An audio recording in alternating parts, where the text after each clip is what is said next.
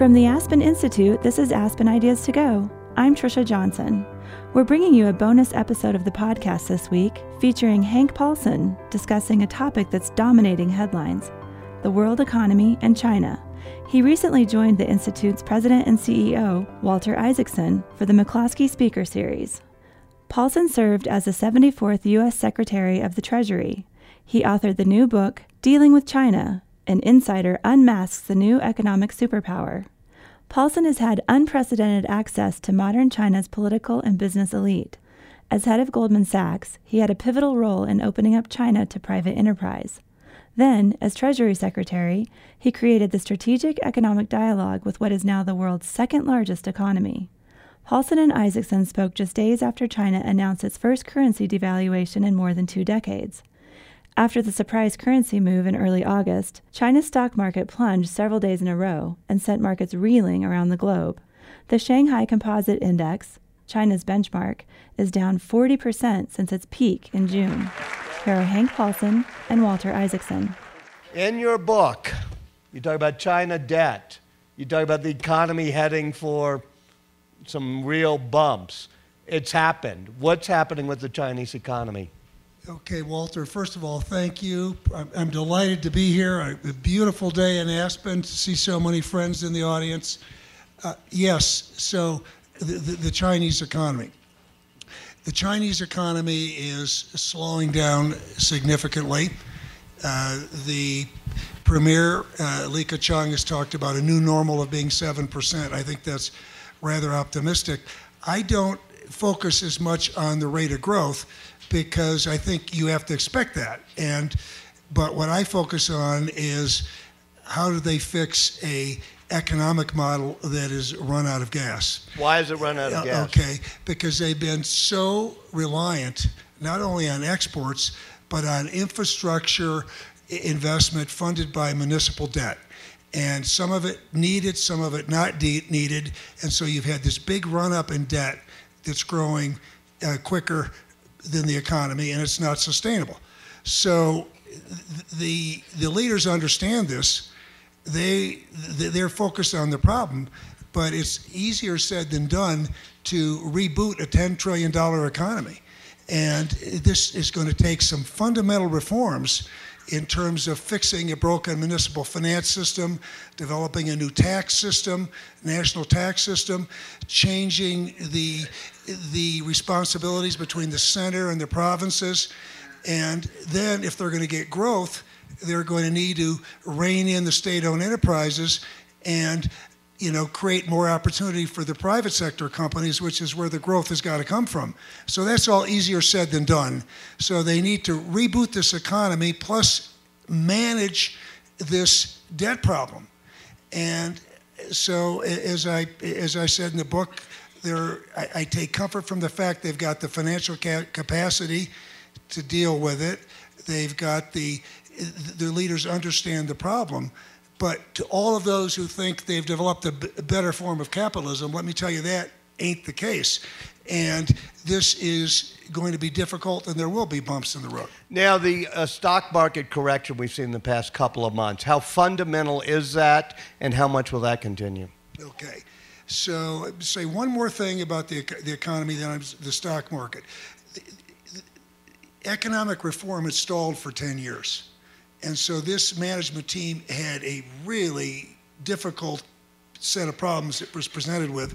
And so they laid out reforms to deal with it, where they said the market needs to be decisive. Okay, so they said the market needs to be decisive.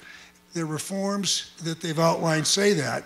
And so then what they've had is they'd had a big, you know, run up on the stock price. Uh, and, and of course, the definition of a bubble is no one fully understands that the market doesn't understand it until it, until it, until it bursts. And so there was, there was a correction, in, in a big correction, a big decline in stock prices, uh, a big decline in terms of single day moves, but not big declines relative to how far the market had run up. And yeah, yeah. Do you think the renminbi uh, or yuan devaluation what is what caused them to do that in the last three days? Uh, okay, so I'm going to get to that, but I just want to say one more thing about the. So what what the the, the Chinese government intervened to, to prop up the, uh, the, the, the, equity market, and they did it pr- probably because so many unsophisticated individual investors had gone into the market with the assumption that the government, you know, was somehow going to have the capacity to hold the market up, and the point that I made here, which I think is very important, is this isn't the thing to really be looking at. The, the, the, fundamental problem is restructuring the economy. Now, this big equity market sell off makes it more difficult to, to restructure the economy. It's, it's, it's hurt confidence, and I think it shows also how much more they need to do to reform their equity markets. And so, if I have a big concern there, it's that that the the sell-off in the market might make it more difficult for the leaders to, to carry on with the reform. Okay, now you ask the the uh, the equity market, excuse me, the, the, the, currency, and as you you know, and I'm brevity is not one of my virtues, and, and uh, uh, uh this one, this one will take a while. This is funny, but not that funny, you know. So, so, but but so I'm I'm going to take a while because I, I want to say that that currency is a an important economic issue, and it's also a very important political issue, at least in, in, in the Chinese currency in Washington, D.C. And as I write in the book, it's, it's been overblown as a political issue because it's easy to call attention to. I don't think that the big biggest issues in the Chinese economy has been have been currency. They've been structural issues and issues that uh, you know, we, we, more important is to fight to open up the markets there. But the currency is uh, very important. And when I was Treasury Secretary, which goes back, you know, eight and now not nine years, that I made a big point about continuing to reform the currency. I never said to the Chinese, your currency is, is undervalued, even though it clearly was undervalued. I just talked in terms of why it was important in their best interest because they were never going to get the economy they deserved or that they wanted to have unless they had a currency that was, you know, where the value was determined by market uh, factors and sent a really, you know, legitimate price uh, signal in the market. And given what they wanted to do, they someday wanted to have a reserve currency. They wanted to, to move up the value added chain. All of this made sense. So I, I made that argument repeatedly. Uh, the Chinese leaders agreed with it. They have, have, moved to, to liberalize their, their, their currency regime. And so what, what had happened in over this past eight years, nine years, is the currency had appreciated relative to the dollar. And then as it has stayed stable with the dollar, as they've managed it, the dollar has appreciated. So the Chinese currency has really risen and appreciated relative to, to, to, most of the rest of the world, to the point where there was a legitimate debate. Some people argued the currency was now overvalued, some still thought it was undervalued. Whenever I got asked a question, I said, I don't know, and we need to get to the point where it's truly a market determined currency, so we won't be asking that question.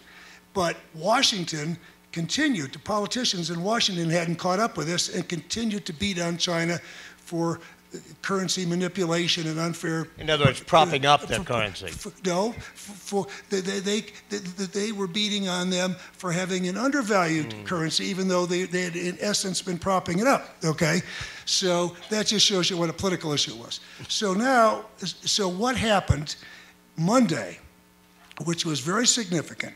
Two things happened at once and I'll, I'll try to simplify this. They have a managed currency regime, and they announced a new methodology for managing the currency where there would be more flexibility, which everyone had been saying we needed to do to get to a market determined currency, greater rate on market determination, I mean, on, on, on the market in determining the value, and they were going to be greater uh, variability. And so they announced that at the same time they devalued by 2%. And so you had some folks led by the IMF that commended them for this because this is moving toward greater flexibility, looking more at market factors. And then they received a fair amount of criticism from those that were concerned that, that this might be the beginning of China seeking to get an unfair trade advantage. A big hot button political issue in Washington and, and, and concern. And this was happening the same time the Chinese economy was continuing to slow down, and there was some very unfavorable economic data that came out. And then the next two trading days, uh, which is just through Wednesday, the, the, the, currency is depreciated by 4%. And so, again, this is heightened the concern. If you look at it in economic terms, with the economy slowing down in China, it shouldn't be a, a, a shock that the currency is, is depreciating. So now, what does it all mean? And, and, and, and I think it means four things as I look at it right now. The first thing I will say is that the fundamental issue is what's going on in the economy. And there's no way that China is going to be able to turn around their economy by devaluing the currency. Ultimately, that will be self defeating, and what all of us should be watching very, very carefully is what happens in the economy, because for all those that are sort of hoping that China has problems, they better be careful what they wish for, because if China has real problems there, all of our problems, eh, you know, are going to become greater economic problems. So keep your eye on the economy, number one. Secondly, with regard to currency, to me, this really shows how important it is for China to keep moving with the reforms so we get to a currency that really is market determined. So we're not going through all of this un, un, uncertainty uh, about the currency. China is an anomaly. Uh, that there are many developing countries that don't have market determined currencies but there, there, are none that are the world's second biggest economy and that are integrated into the trading system but not into the financial system. So they really need to speed that up, and that is very important. Thirdly, it, it, in terms of the immediate term, it is very important that as China manages this currency, they do it very responsibly and prudently. This is in their best interest and the best interest of, uh, uh of the rest of the world.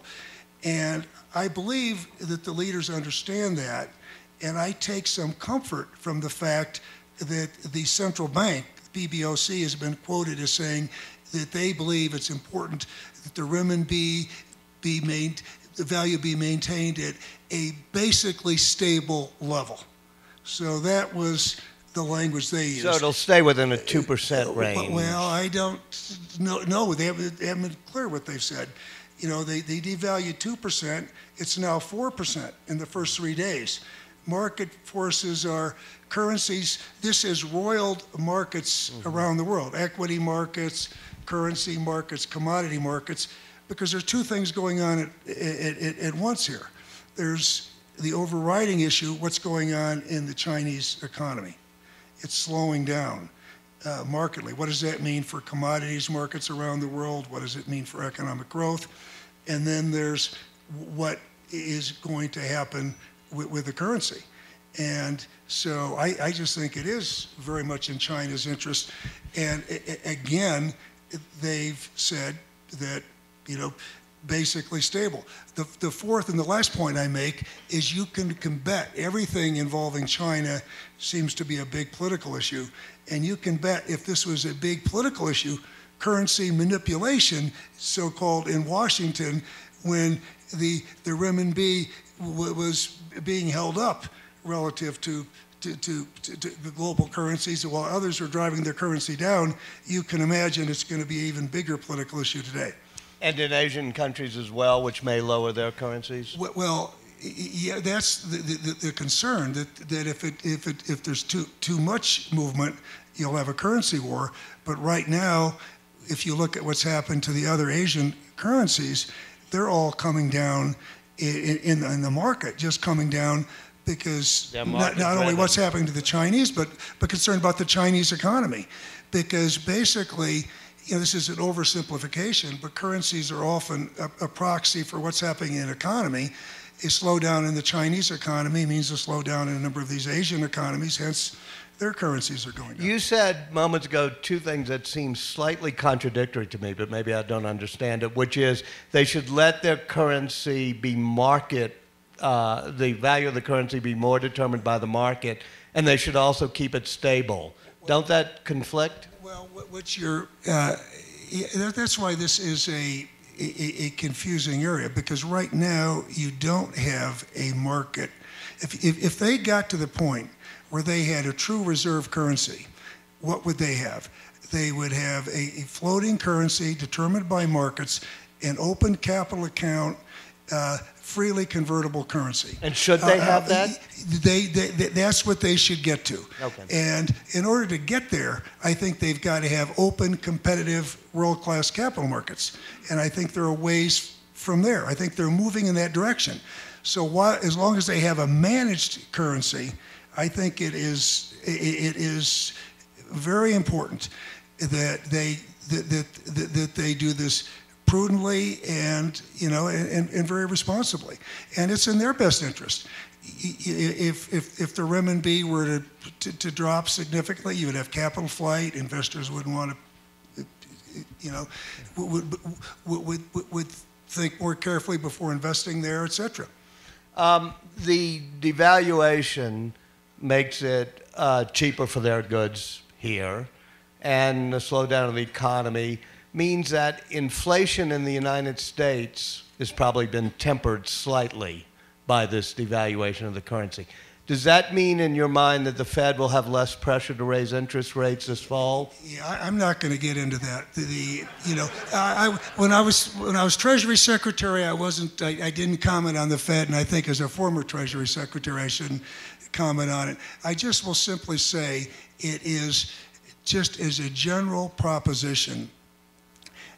I look for, as a general proposition, I believe I, am a, a, big proponent of the Fed's uh, monetary policy in the past. I think because for us to deliver and have grown at roughly 2% since, you know, the third quarter of 2009, why we delever, I think, is, is important. And but I think it gets to the point where where it's ultimately self-defeating, and we need to get to a point where assets trade on, on the basis of real economic value, and and I think that if if, if everyone if if all it took was to have cheap money to solve all economic problems, people would have done that a long time ago. And so there's risks of bubbles and other things. But I think the reason that this is a difficult judgment for the Fed is we are, you know, we have plenty of headwinds ourselves.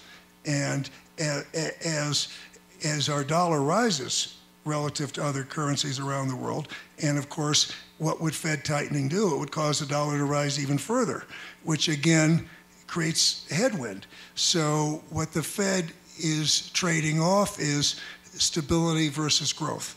And that's a judgment that I don't need to make. And we've got some very good people there, and I have real confidence in Janet Yellen. Does this uh, revaluation of the yuan actually help the United States? Listen, I've, I've said what I've. Okay. I, have given you a long interview yeah, on currency. Okay. Uh, this is about China let me, and the let China. Let me go to your book then, which is, um, first of all, why did you write this book, and why do you think it's important for our political leaders to understand the complexities of dealing with China? Well, uh, you know, there's a humorous answer and the, the and, and the and the, the second answer. The, the, the, humorous answer, which is, you know, is, is absolutely quite true, is when I said to Wendy, after having gone through writing On the Brink, mm. which was a nine months of uh, uh, it wasn't fun for me. You, you would tell me that you found it relaxing, and late at night you would you would write, and it helped you go to sleep. I'd write on the brink, and I couldn't sleep. And so, when I said to Wendy I was going to write another book, she said, "I think I might date again." And, and, but the and you know what? It, it, ended up taking me three and a half years, and I'm not writing another one.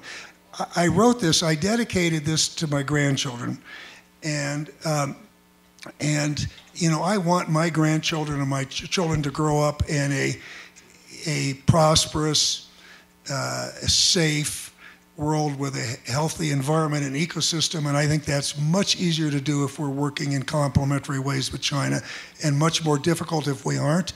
I think that the US China relationship is increasingly fraught and complex, and there's going to be certainly going to be increasing tension. And yet, when I look at the major issues we need to deal with, whether they're the environmental issues from global warming to our ecosystem, or sustaining global eco- economic growth, or denuclearization, or fighting terrorism, whatever, they're going to be a lot easier to, to, to deal with if we're working with China, and very difficult if we're not. And so I just think that there's a lot of misunderstanding in, in the U.S. about China and vice versa. And so this was, uh, this was my real effort to deal with it. What lessons did you learn from on the uh, writing on the brink and from 2008 that applied to this book on China today? Walter, an interesting question because I have said always when people ask me, shouldn't we be fearful that China was going to eat our lunch? I've said, guess what? I think you can make as big a mistake overestimating China as you can underestimating its potential because they've got significant problems. And I've said that the best thing we can do in terms of dealing with China is deal with our own issues because we are going to be the predominant power for a long time if we're dealing with if we restore our economic competitiveness if we do the things we need to do to get deal with our fiscal issues and, and, and with growth and if we don't we won't be so but what, what i learned and what I, I talk about in this book which was which was which was a real lesson i tell the story which was in the strategic economic dialogue, which was something I put in place with, you know, in, in the, you know, with uh, George, President George Bush's strong support to help manage the U.S.-China relationship, the economic relationship. And I tell the story uh, when Wang Qishan, who is a major character in the book, was my counterpart, uh, you know, as, as vice premier in, during the, the, Strategic Economic Dialogue. He came to Washington in June of 2008. And he said to me, and I was pressing them to reform their capital markets. And he said to me, Well, gee, Hank, you used to be our teacher. And we used to listen, but our teacher doesn't seem as smart anymore as he did. And, you know, that was, and he wasn't being a wise guy. He wanted, he understood the need for them to continue with reforms. But it was much harder for us to be a leader and, and to, to press for reforms with the problems we had. And it just showed me in really graphic terms how important our leadership around the world starts with our economic leadership. If we want people to want to, to emulate our economy and look to our model, it's going to be hard to do if we don't continue to stay strong economically. If we want to exert influence around the world, it's going to be a lot easier if we're an economic leader. If we're the leader with trade agreements and with, with, with investment overseas, and if, if we're doing well at home. And there's no example anywhere in history where a, power has continued to be maintain its elite superpower status if they lose control of their fiscal situation. So I'll tell you, that is one thing that came through loud and clear to me. Let's fix our own problems and uh, you know, let's not look to others as a boogeyman. Let's not be worried about what others are going to do to us. Let's deal from a position of strength and fix our problems at home. Great. Um, thank you. The book is called Dealing with China, and it's a great title because it has a few layers of meaning. But it starts, or at least uh, early on, you talk about your first visits to China, making deals with Goldman Sachs. I think John Thornton and others were involved with you there. How has dealing with China changed from then until now? Well, there, again, Walter, a, a very good question because there's three parts to the book. The first part is as a Western banker dealing with the leaders there when they used Western capital markets transactions to um, to drive reform and bring competition and, and reform to the economy. And privatize. And, and pri- privatize, right. And, and, uh, and so that was, and, and so it- it's changed in, certain things are the same and certain things are different. So first of all, I'll tell you what, what is radically different. In those days, I was working directly with top leaders in the country on capital markets transactions.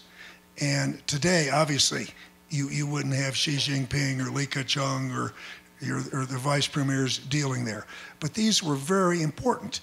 And I, I tell the story in the, there, there's a chapter entitled Real Gold and Silver, which was the story of taking China Mobile public, which was called China Telecom then. And we priced that right in the middle of the Asian financial crisis on Black Friday. And stocks traded off everywhere. And, and but over time, this stock held, held, its, held its value. But right in the, in the middle of the crisis, when Wang Qishan, who was our counterpart at the time, and moved up with other reformers, when he called his boss, the legendary premier Zhu Rongji, to say, you know, we've this is closing, he said, "What does that mean? Do we have our money?" And and Wang Qishan said, "Yes, real gold and silver." And, and, and Zhu said, I'll believe it when we have the $4.2 billion in our hands. And that was in the late 90s. So the, you realize how much they needed it then. But the things that have stayed the same is the lessons for working in China and, how to get things done. And, um, and I, I, would say one, I, I'll just make two of those lessons, uh, amplify two of those lessons. Um, one of them is that reformers, we, we tend to think of, because China is an authoritarian government, someone can just talk to a top leader and say, you know, why don't you do this? And then they can do that.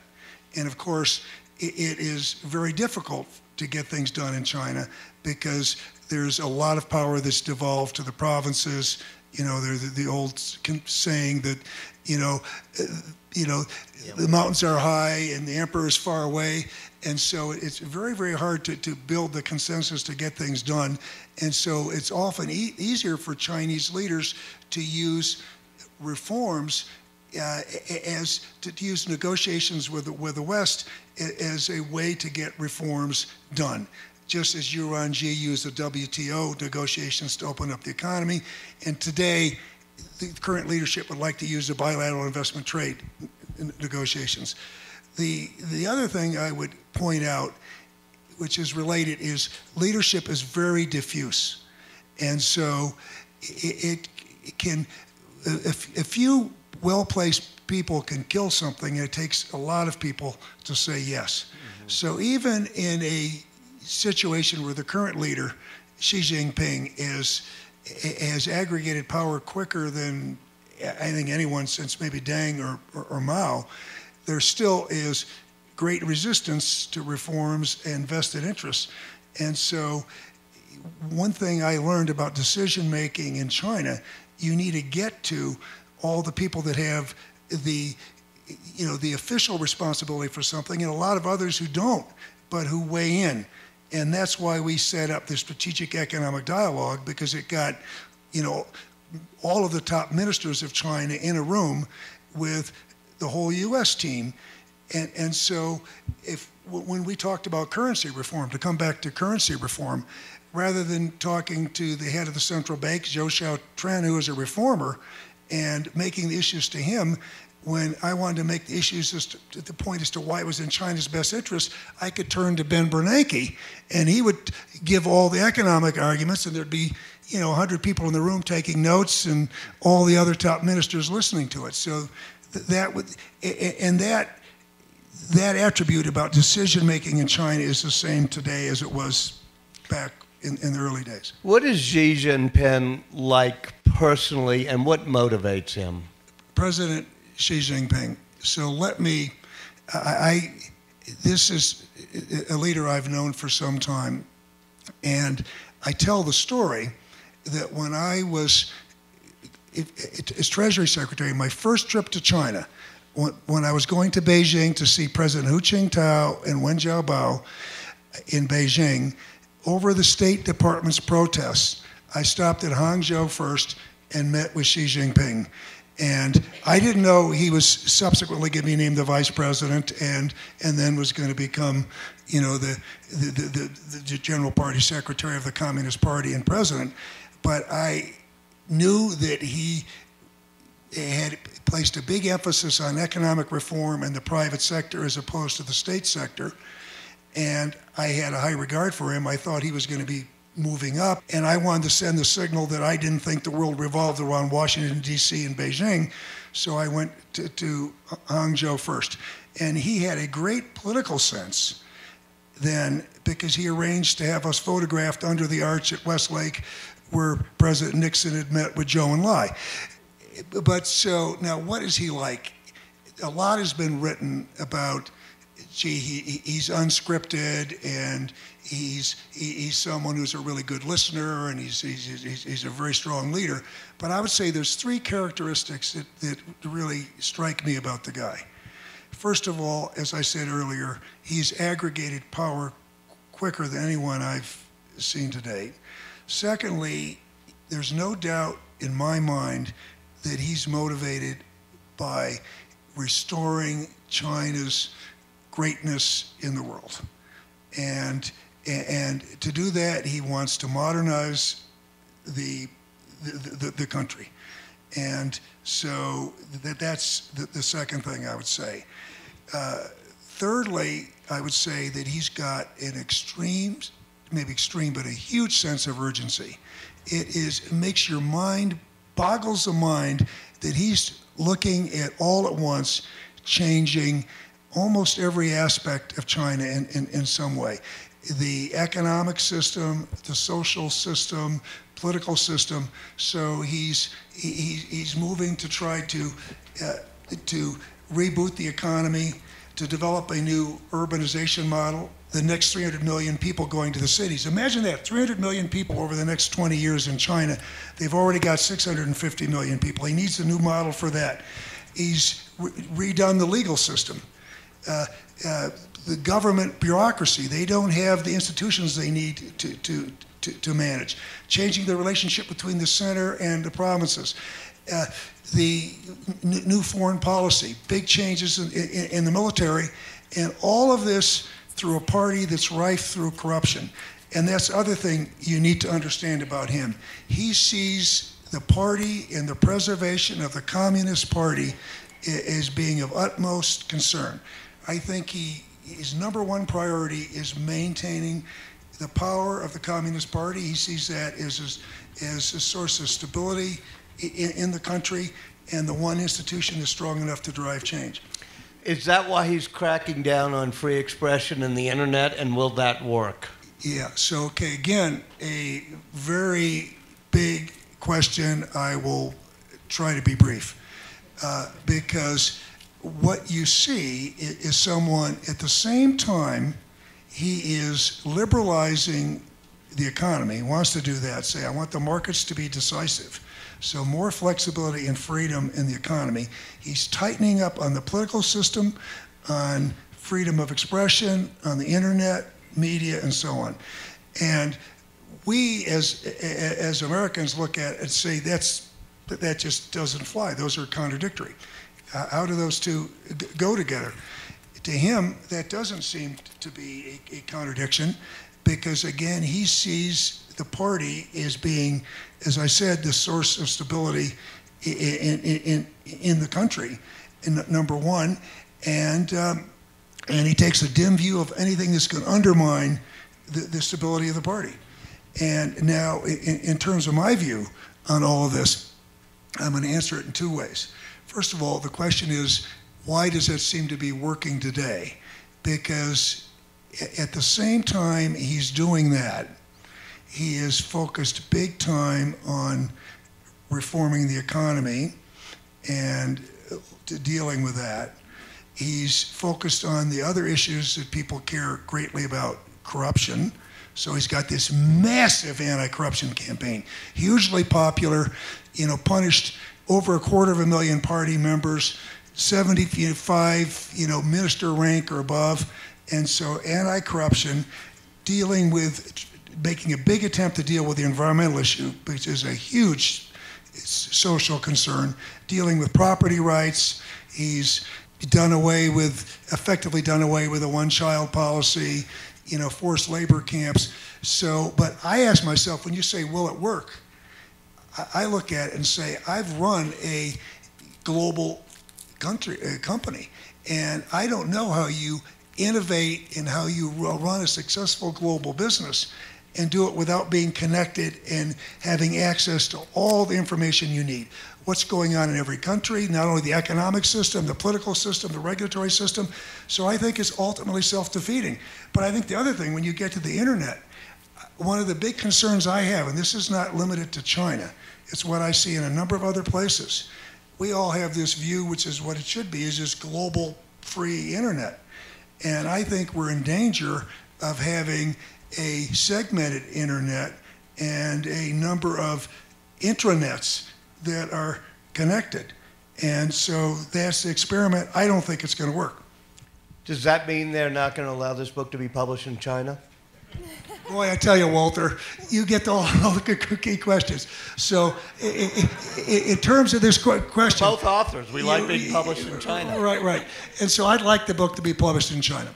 And so, I've said to them that this book will only be published in China if it will not be abridged, edited, censored in any way. And if it is, and if we can do that, it'll be quite remarkable because you've seen, you've read my chapter 19, The Party Line, and there's so many leaders that are major characters in the book. So what I've done, I'm proceeding with a publisher that I trust in China. Uh, they're going to make a best effort to clear it. If they can't clear it, then I'll have a high quality translation and I'll publish it somewhere in Hong Kong or somewhere where I can publish it, and I'll have a, a, a, a Chinese language version of this. What, what are they pushing back on? Well, that's that's just okay. that, that, that we'll wait and see. the climate you just mentioned, and be, I know that's something you care about deeply and you care about globally. In the book, there's a scene where you and Wendy see the wetlands, as a matter of fact.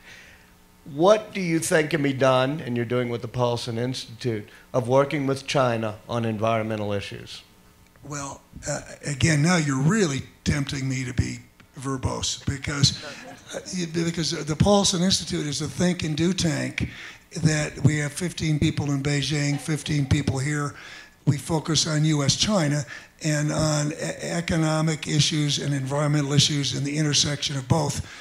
And we have big effort when it comes to climate change and energy efficiency and a series of programs there working in particularly the Beijing, Hebei, Tianjin area and a lot of the work on energy efficiency because that's where the huge opportunities are you know, half of, just as one example, you know, this is a country that produces, it's the world's second largest economy. It produces and consumes half of all, coal, uh, half of all cement, half of all steel. You know, 70% of the energy comes from coal. 20% from oil. This is an oversimplification. You know, only about 10% from renewables. A big effort on energy efficiency, and we do that. But conservation is is another focus because we care a lot, I care a lot about the global ecosystem. And one of the issues we focused on has been coastal wetlands, which are being destroyed in China as they are elsewhere in the world by reclamation. And but very quickly. And so again, the work there and that Wendy and I have done together has to do with you know, commissioning studies on biodiversity in the coastline so we identify those areas that are the most in, in, environmentally and ecologically rich. So hopefully they won't develop those to actually working in, you know, in, in, in certain wetlands, working to, to set up parks. And the Paulson Institute has been you know, tapped by Xi Jinping and the government to, to advise them and work as they set up a national park system. So again, this is a passion. It's just something Wendy and I have done, you know, around the world for a long time. And one of the chapters in the book, in the first part, is saving Shangri-La, which is about this great, rich biodiversity in Yunnan, which uh, you know a lot of the world is unaware of, and and and work to set up parks there. Well, thank you for that, and thank Wendy for that too.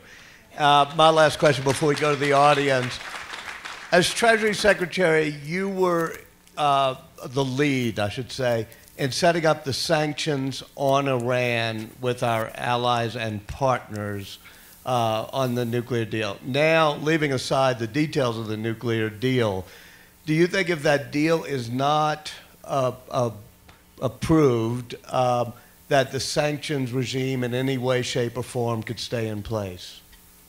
Yeah, uh, Walter, a, a, several comments on that deal. And I, and I will say at first, I'm not an expert on the Middle East, and I haven't studied the specifics of the deal. But I will make several comments, maybe three comments.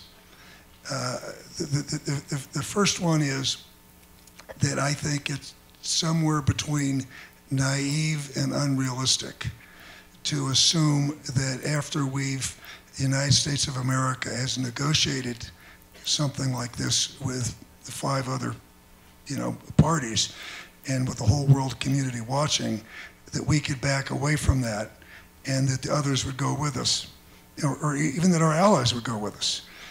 That's the first thing.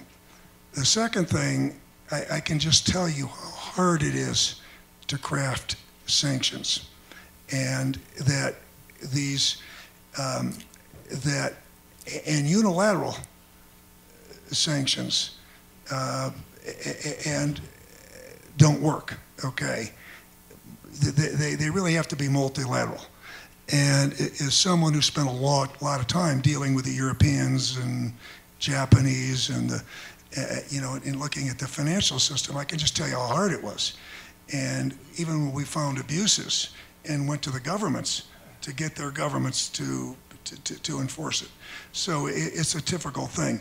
So I don't believe, I think it's, it's totally unrealistic to believe that, that if, if, if we backed out of this deal, uh, that, that the multilateral sanctions would stay in place. And I'm just trying to envision us sanctioning European banks or enforcing them, or Japanese banks, or big Chinese banks. So again, the third thing I would say, after, um, and again, not as an expert uh, on this with that qualification, I had a seat in Washington when we dealt with a big, intractable, messy problem where there weren't any neat, beautiful, elegant solutions. So you were deciding between doing something that was objectionable or doing nothing at all, which could even be more objectionable. So I don't particularly like it when people uh, criticize something that's big and important that's been done if they don't have a better idea. So what I'd always say. Uh,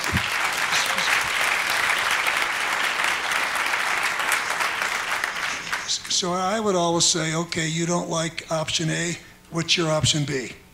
Okay? And if there's not an option B, you know, and, and, you know, we went through that. I, I remember with the, uh, when the money markets were imploding and, um, and uh, we were going to use the exchange stabilization fund to guarantee them.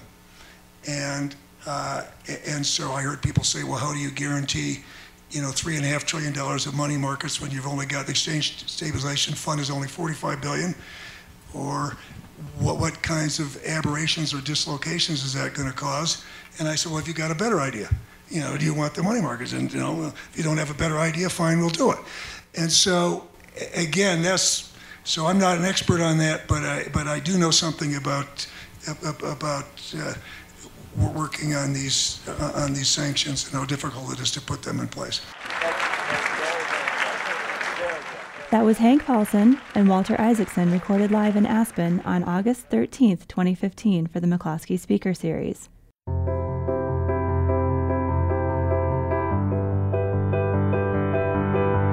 You can discover more about our programs at our website, aspeninstitute.org.